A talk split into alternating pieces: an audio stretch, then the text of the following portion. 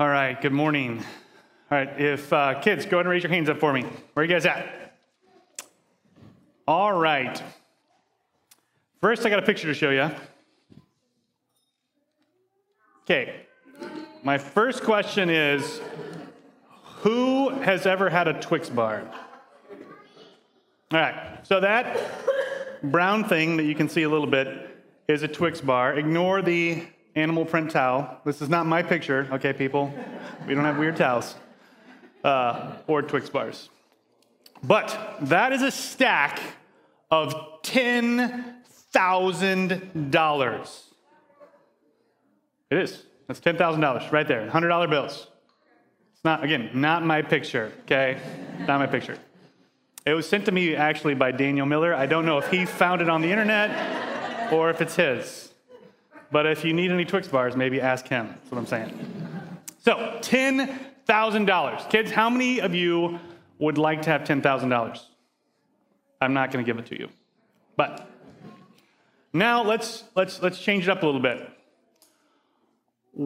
What does it mean to owe somebody or to be in debt? Levi?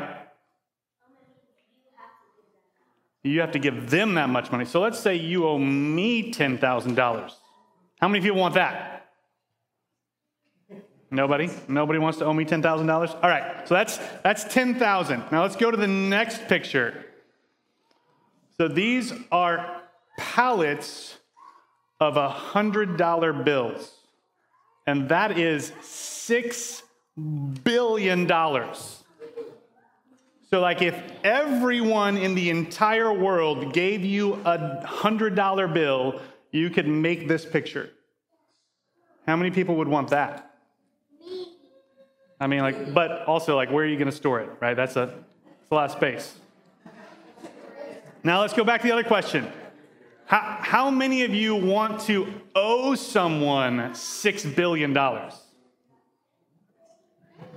Yeah, see, not, not that.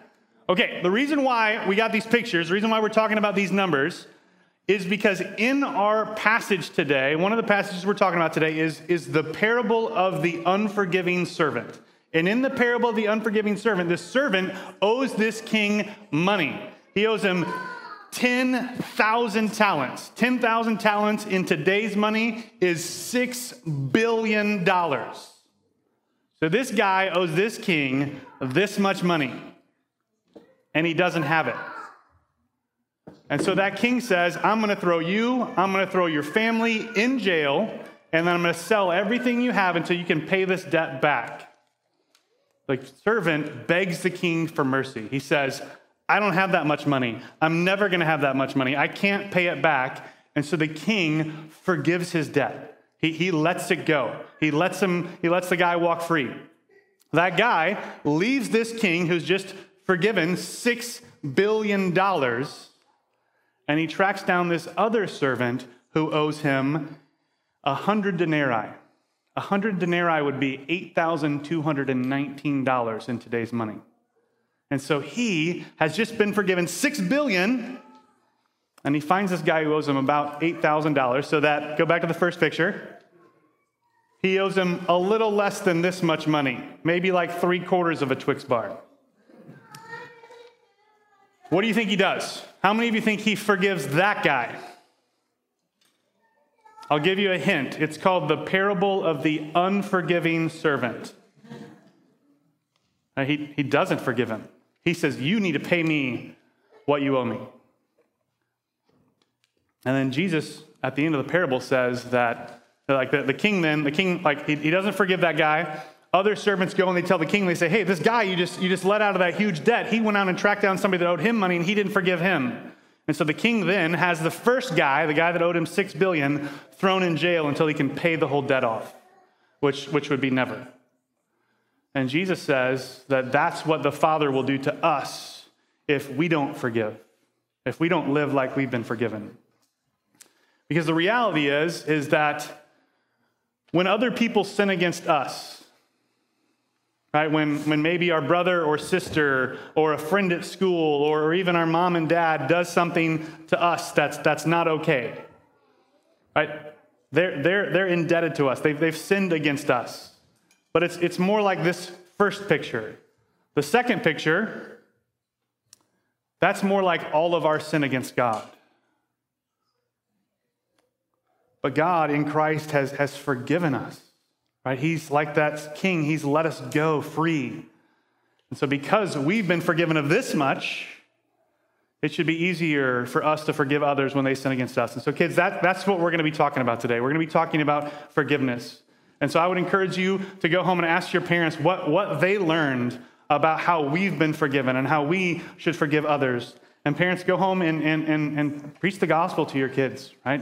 Remind them about how much we've been forgiven in Jesus. And because we've been forgiven, we can forgive others as God in Christ has forgiven us. So let's, let's pray, and then we'll continue talking about forgiveness this morning.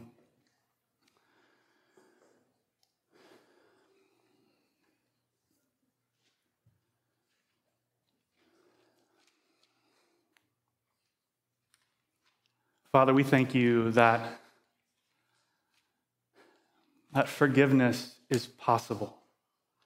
That it's possible for us to be forgiven and it's possible for us to forgive others. That, that even though we stood beneath a debt we could never afford, that you took pity on us, you had mercy on us, you showed us grace, and sent Jesus to pay what we owed. Jesus, we thank you for your sacrifice on our behalf. And that you've not only forgiven us, but you show us how to forgive. And so we pray today that you would, would help us to, to learn from your parable, that you'd send your spirit to, to convict us and challenge us and to, to enable us to forgive as we've been forgiven. Jesus, in your name we pray. Amen. So today, we're, we're talking about forgiveness. So we're, we're continuing on in our, in our series on gospel culture. And again, this is us saying that, that we as a church we want to be a church that, that has both gospel doctrine and gospel culture. The things we believe together as a church, we want those to be centered around the gospel of Jesus, who he is and what he's done for us. And also, the way we live our lives, the way we do life together, the way we do life in our home, the way we do life out in this community, we want that also to be centered around the gospel. We want the truth that we believe to be lived out and put into practice in our lives. And so uh, we've been talking about these, these things uh, honesty and uh, forgiveness. And next week, we're going to talk about. Uh, we're going to talk about reconciliation and, and, freedom from sin as we go forward. And we, the, these things are, are not every aspect of gospel culture. They're just things we can point to and say, hey, here's, here's a way in which the gospel should be working itself out in our life. And so forgiveness is one of those. So we're talking about that today. And again, all of this today, we're going to be talking more about, about forgiveness of others, not forgiveness before God. And so everything I'm talking about in this sermon today is assuming that, that you're doing two things in your life. First of all, it's assuming that you've trusted in Jesus for forgiveness. And so, if you haven't done that, if you haven't put your faith in Him to have your sins forgiven in Christ, then nothing else I'm going to say today applies to you until you've done that. And so, if that's you, I would encourage you to talk to somebody about that before you leave today. The second thing I'm assuming is that you are someone who, who understands and believes that all sin is first and foremost against God. And so, when, when someone sins against me, my first concern for that person should not be, you need to make things right with me, because I'm the most important person. My first concern should be that they're making things right with God, and then hopefully making things right with me. Right? So, in, in us as individuals, right? When we sin, our first concern should be, I need to make this right with God, and then I need to make this right with the other person. And making it right with the other person is part of making it right with God. But today, we're focused mostly on this how we forgive one another. And so, my goal today is, is twofold. I want to do two things. The first thing I want to do is I want to answer uh, really like one main goal and, and one like bonus goal, we'll say. The first one is I want to answer two questions. First question is what is forgiveness? And the second one is why is it important for us to forgive? And then that, that bonus goal is that it's my hope that as we go through this sermon, and I quote Tim Keller a bunch of times, that you're going to leave thinking, hey, I should read Tim Keller's book on forgiveness. Because you should. Like, in some ways, if we could just all sit here and read this book together, like, I would enjoy that more. But we're not going to do that because there's a better book than Tim Keller's book on forgiveness, and that's the Bible. And so we're going to talk about that. But I'm hopeful that you'll be like, hey, I should read that book that he quoted. So, we're going to start with Ephesians 4, verse 32. So if you have a Bible, flip there. If not, it'll show up on the slides. Paul says in Ephesians 4, so Paul in the first three chapters of Ephesians, he's, he's focused on saying, This is what the gospel is. He does that. And then he, he turns a corner and he's like, All right, now, because of the gospel, because of gospel doctrine, now you should live a certain way. You should have this, this culture among you. And he begins to tell them these are, these are the ways you should live. And one of the things he says is verse 32. He says, Be kind to one another, tenderhearted, forgiving one another, as God in Christ Christ forgave you. The last time we went through a series on gospel culture, we talked about kindness. We talked about the first half of this verse. Today, we're talking about forgiveness, so we're focused on the last half. And what Paul says is that he says, as, as followers of Jesus, people who have been forgiven by God in Christ, we should forgive others. And so, the, the very first thing that should be clear to us from this verse is that forgiveness is not in an optional add on to the Christian life.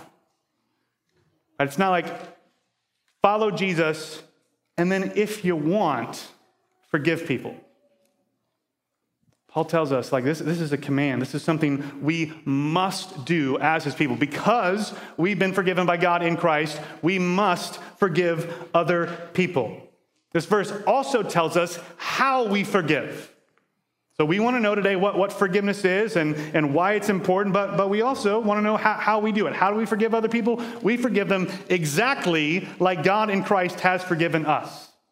Like that's, that's the, the model for forgiveness that Paul gives us. And so to, to unpack that, to understand more about how God in Christ has forgiven me, about how God in Christ has forgiven you, we're going to go to Matthew, to this, this parable of the unforgiving servant. So, so turn to Matthew 18. I'm going to read verses 21 through 35. Then Peter came up and said to him, Lord, how often will my brother sin against me and I forgive him?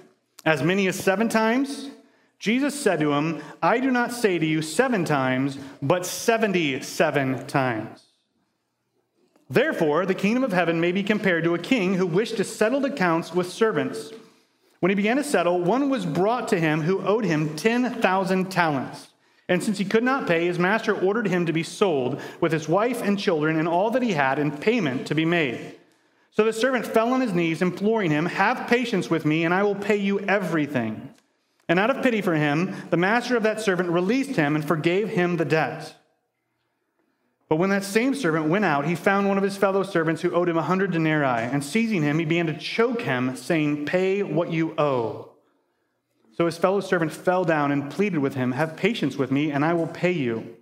He refused and went and put him in prison until he should pay the debt. When his fellow servants saw what had taken place, they were greatly distressed, and they went and reported to their master all that had taken place. Then his master summoned him and said to him, You wicked servant, I forgave you all that debt because you pleaded with me. And should not you have had mercy on your fellow servant as I had mercy on you?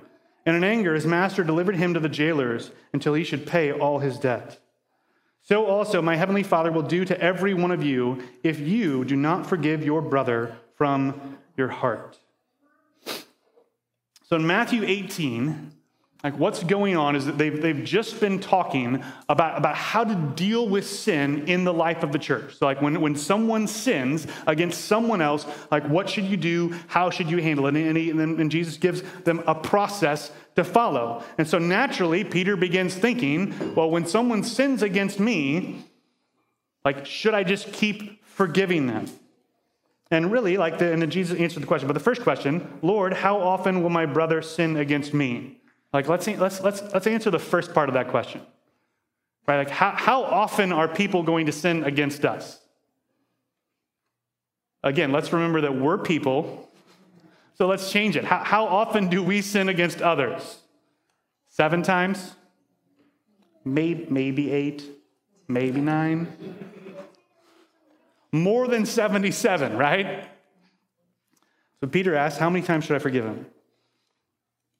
And he suggests seven, seven times. Now, at first, like, that seems a little ridiculous, right? It seems like Peter is putting a, a pretty low bar. Like, once I get to seven, I'm out of the relationship. But the reality is that the, the common recommendation during this day from the rabbis was three times. So Peter's like more than doubled it. So he, he's trying to be generous here.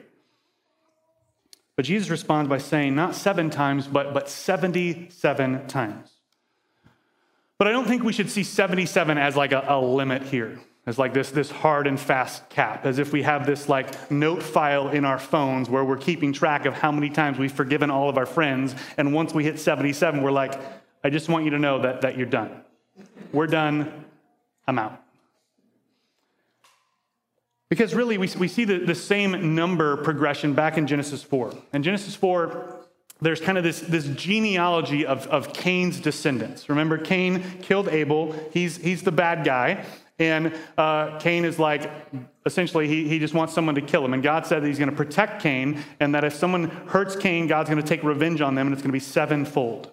Well, Cain has descendants, and his descendants get, get worse until we get to this guy named Lamech who, who brags about how bad he is and how violent he is and about how murderous he is. And he says, if, if Cain's revenge was sevenfold, Lamech's revenge will be 77 fold. He's saying that he's like exponentially worse than Cain. He's, he's bragging about how bad he is. And so 77 isn't, isn't a hard and fast limit, it's just an obscenely high number. Right? It, it's practically unlimited. That's what Jesus is saying to Peter. He's saying, no, like don't, don't make a list, don't keep track, just keep forgiving. And then he unpacks that idea with a parable. And in this parable, the king represents God and his forgiveness of us in Christ. And Keller points out in his book that you should all read that the king does four things in this parable. The first thing he does is he brings the man before him. He takes pity on him, he forgives the debt, and he releases him. So, first, he, brings the man in. So this is, this is step one of forgiveness. The king brings the servant before him, and the offense is named. The servant owes a debt of 10,000 talents. So the king brings him in. He says, This is what you've done. And they talk about it. And this is perhaps the most important thing we need to learn about forgiveness. If you have not had a conversation with someone where the offense, the sin has been pointed out and talked about, then forgiveness hasn't taken place. Forgiveness is a conversation where the person is there, the offense is named. Now, I said forgiveness hasn't happened, forbearance may have happened. So we're talking about forgiveness, but, but what's forbearance? Forbearance is kind of like preemptive forgiveness. It's, it's deciding that that conversation can't take place, so we're just gonna let that sin go. We're gonna, we're gonna forgive them without the conversation. Why? Well, maybe you don't have time to have that conversation. Right? Maybe you and your wife are driving in the car somewhere and you're, you're having a fight, but, but the kids are there, they don't have their headphones on. You're like, we can't talk about this right now. And so you're like, I'm going to just let this go and we'll talk about it later. Not in like a threatening way, but in a gracious and kind way. Or maybe because of, because of trauma, Like, you're not at a place where you can have that conversation, or they're not at a place where they can have that conversation. So sometimes forgiveness or forbearance is, is possible. And, and I think it is an alternative if we can actually do it. A lot of times, I think what happens is we say, like, I'm just gonna, I'm gonna forbear that because maybe I don't wanna have that conversation. And then what we do is we just hold on to, to bitterness and anger and resentment. We say we let it go, but we hold on to it. Here, in this passage, we see the debt being named. The servant is brought before the king, the offense is clear. Now, this is going to be an awkward conversation. It, it, it, it's not something that we want to do, but it's something that we have to do uh, in order that, that, that both people know what's taking place. In order for forgiveness to happen, that conversation has to take place. And the reason why it matters is because if we make light of sin, we are making light of what Jesus has done for us on the cross. Right? If, if someone sins against us and we just say it, it doesn't matter, like that, that is not true. Right? Sin matters. Jesus died to pay for that sin, and we're saying like it's no big deal. Which is effectively us saying Jesus' death on the cross is no big deal.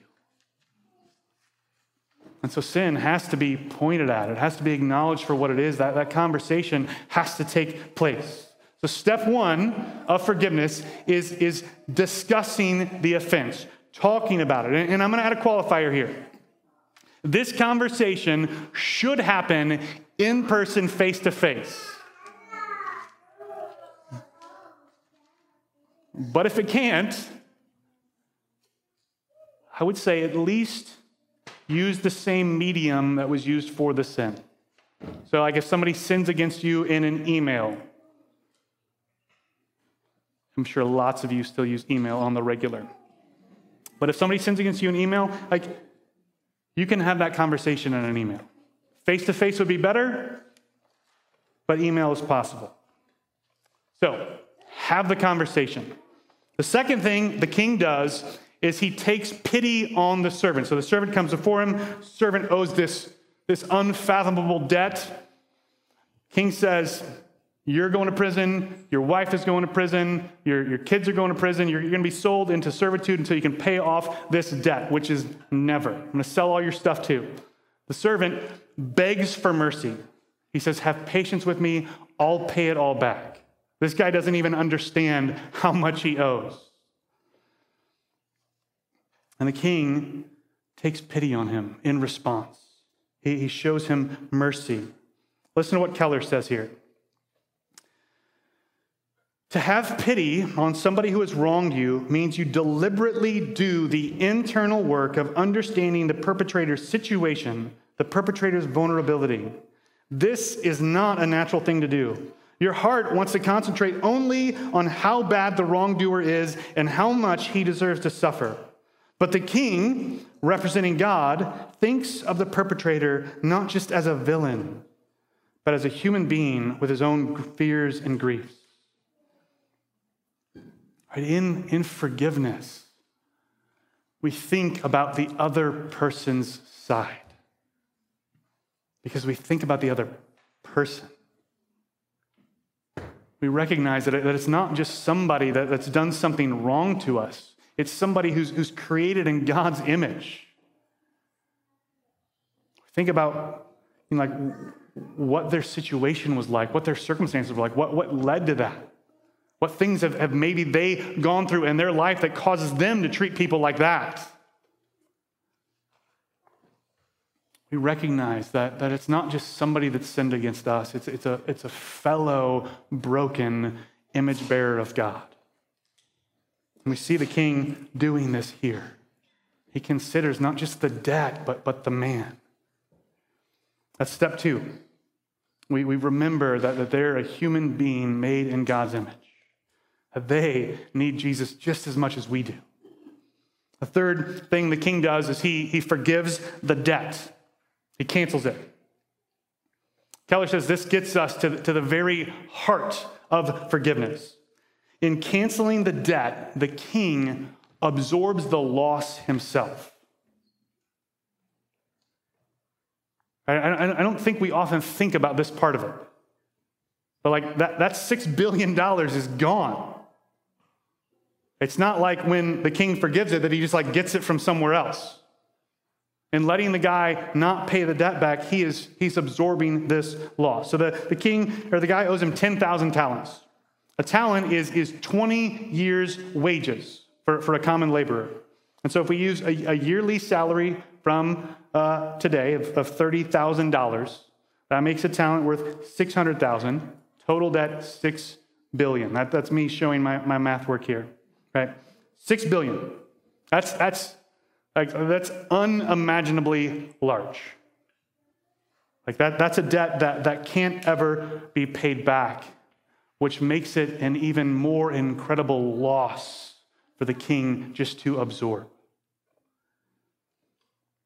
When we choose to forgive, we're, we're choosing to experience loss. Listen to this quote from Keller. He says If a friend borrows your car, totals it through reckless driving, and hasn't any ability to remunerate you financially, you may say, I forgive you, but the price of the wrong does not evaporate into the air. You either find the money to buy a new car or you go without one. Either way, forgiveness means the cost of the wrong moves from the perpetrator to you and you bear it. Forgiveness, then, is a form of voluntary suffering. In forgiving, rather than retaliating, you make a choice to bear the cost. Forgiveness means that when you want to make them suffer, instead you refuse to do it.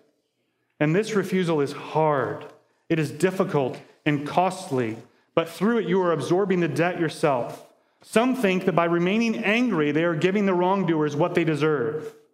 But in reality, you are enabling their actions to continue to hurt you. If instead, bit by bit by bit, you grant forgiveness in this way, eventually you'll begin to feel forgiveness. We forgive even though it costs us. That's step three. Last thing, number four, we see the king, the king lets him go. He, he, he releases the guy. He moves him from, from being a criminal and a, and a potential servant to being a, a free citizen in good standing in his kingdom. This means that their relationship is, is reconciled. Instead of being creditor and debtor, now it's, it's king and, and citizen. It goes back to the way it was. For us, when we forgive, we're, we're reconciling our relationships. We're moving back things in the relationship to how they were before. And Keller puts it all together for us. He says, To forgive then is first, step one, to name the trespass truthfully as wrong and punishable rather than merely excusing it. Second, it's to identify with the perpetrator as a fellow sinner rather than thinking how different from you he or she is. It is to will their good. Third, it is to release the wrongdoer from liability by absorbing the debt oneself rather than seeking revenge and paying them back. Finally, it is to aim for reconciliation rather than breaking off the relationship forever. If you omit any one of these four actions, you are not engaging in real forgiveness. That's what forgiveness is. And so, if we're not doing those things that we see the king do in this passage, we're not forgiving as God in Christ forgave us. So that's what forgiveness is. So why, why then is it important? Why, why should we do it? Well, let's look at the rest of the parable. This, this newly forgiven, newly released servant, he, he leaves the king and he goes after this servant who owes him a, a hundred denarii. So, using our, our, numbers from before, a denarii is a, a day's wages. So a denarii would be like $82.19. This guy owes 100 of them. That's 8,219. Now, I think we have a slide that shows these numbers side by side. Now, if you look at this, you'll see that 8,219 is smaller than 6 billion. And I actually I checked this with Daniel. And he, as a math teacher, verified that this is the case. Let's see those pictures again. A Twix bar. $10,000, stack of hundreds, almost as tall as a Twix bar. The next one is 6 billion. Those are, those are pallets. A pallet is about four feet by four feet. It's actually 40 by 48 for most pallets. Uh, and there are 72 pallets in this picture. And based on how wide the pallets are, they, they look to be about six feet high. So, to put this in perspective, think about a football field 100 yards long, 300 feet. If it was as wide as it is long, and it had pallets covering it, that would be $100 bills stacked about six feet high, $6 billion. Compared to that teeny tiny stack on that animal print towel. Right? Com- compared to it, like that tiny stack would be nothing. Right? Like if you had that much money, you could use that small stack to like light fires in your backyard and you wouldn't even care.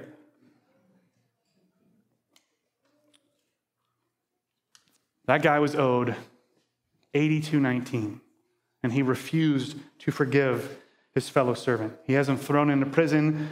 king hears about it. He, he cancels the, the debt cancellation and has the unforgiving servant thrown into prison. And Jesus closes the parable with, with a warning. Remember, Peter is asking, he's asking, How many times should I forgive my brother? And Jesus answers the question. He says, So also my heavenly Father will do to every one of you if you do not forgive your brother from your heart.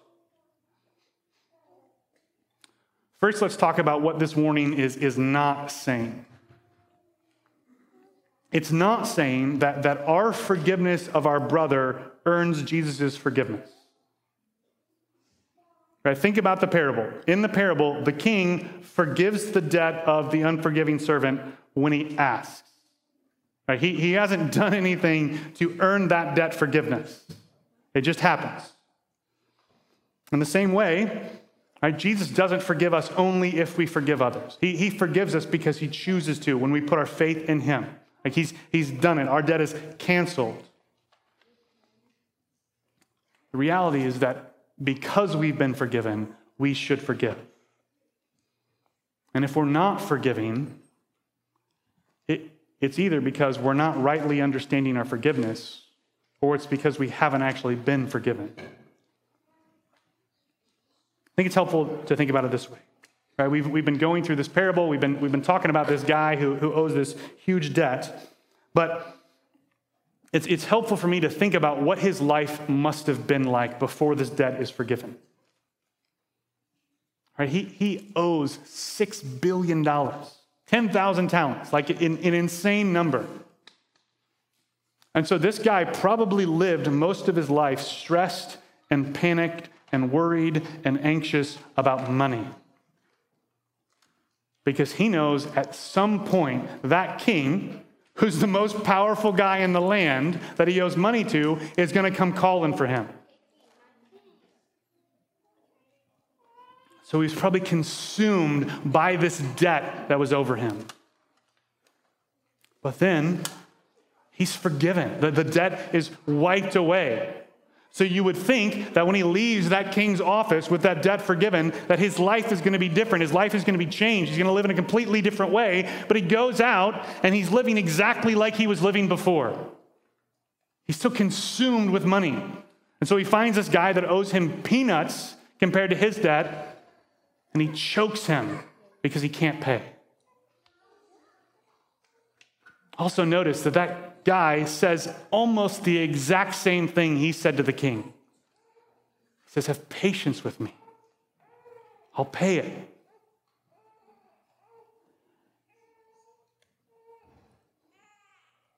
What would it have looked like if instead he lived as one who just had this massive debt forgiven? Do you think he would have been concerned about the loss?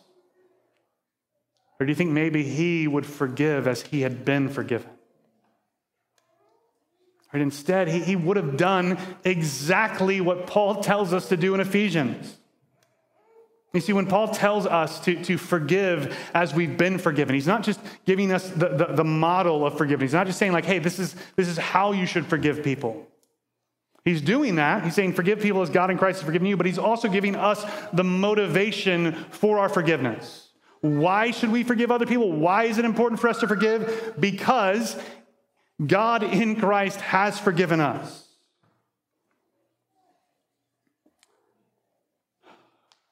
And so, I don't, I don't know what it is in, in your life, in your heart, that is difficult for you to forgive. Maybe, maybe it's everything all the time. Maybe it's one specific thing that's happened in your life that you just can't let go of. Right? I know that forgiveness is hard. I know that there are people in this world that do incredibly heinous things to other people. There's devastating brokenness that we face. Like it is, it is difficult, it is costly to forgive.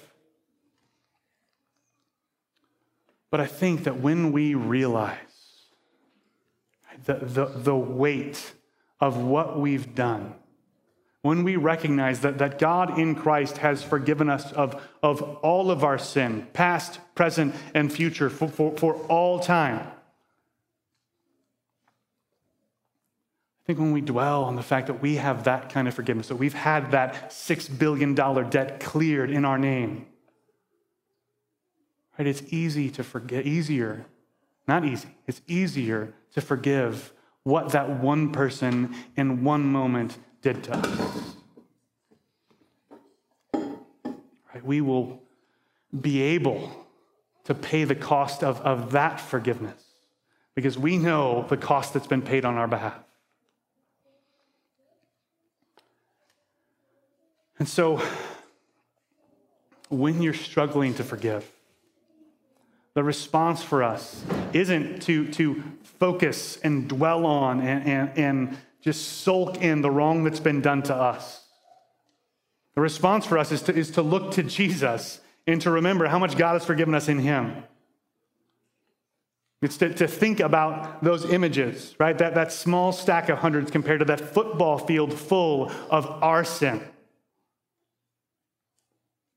And to know that if God has forgiven me that, I can forgive what they've done, even if what they have done is, is, is particularly bad. And so that's, that's the takeaway for us today. If we want to forgive other people, then the response for us is to dwell on the forgiveness we've received in Jesus. And so as we transition to the Lord's Supper this morning, I would encourage you to, to spend some additional, some intentional time, right? Don't just, don't just get up and go. Spend some time in your seat thinking about forgiveness, asking the Spirit to, to search your heart and show you places where you haven't forgiven other people. Right? Are there places where, where unforgiveness has led to bitterness in you? Are there places where, where you have, you're, you're holding on to, to anger and resentment instead of having that conversation? Ask the Spirit to convict you of the ways in which you're not forgiving as God in Christ has forgiven you.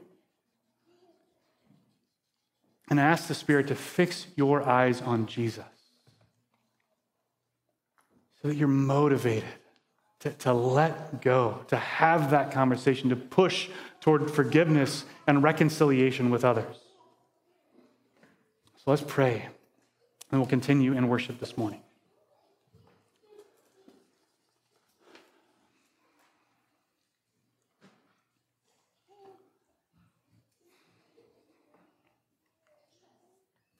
Father, I thank you that in Jesus,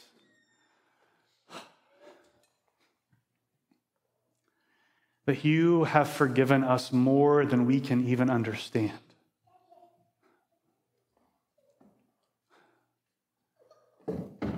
That we can live the rest of our lives growing in our understanding of just how much worse we are than we thought we were. And just how much better you are than we thought you were. We pray that you would send your spirit to remind us not, not of the wrong we've done, but of the grace we've been shown in Jesus. As we meditate on and dwell on and, and, and glory in the forgiveness that you've shown us. that you'd enable us to forgive others in the same way. That we would not keep a record of wrongs. We would not keep a tally of the times we've forgiven others,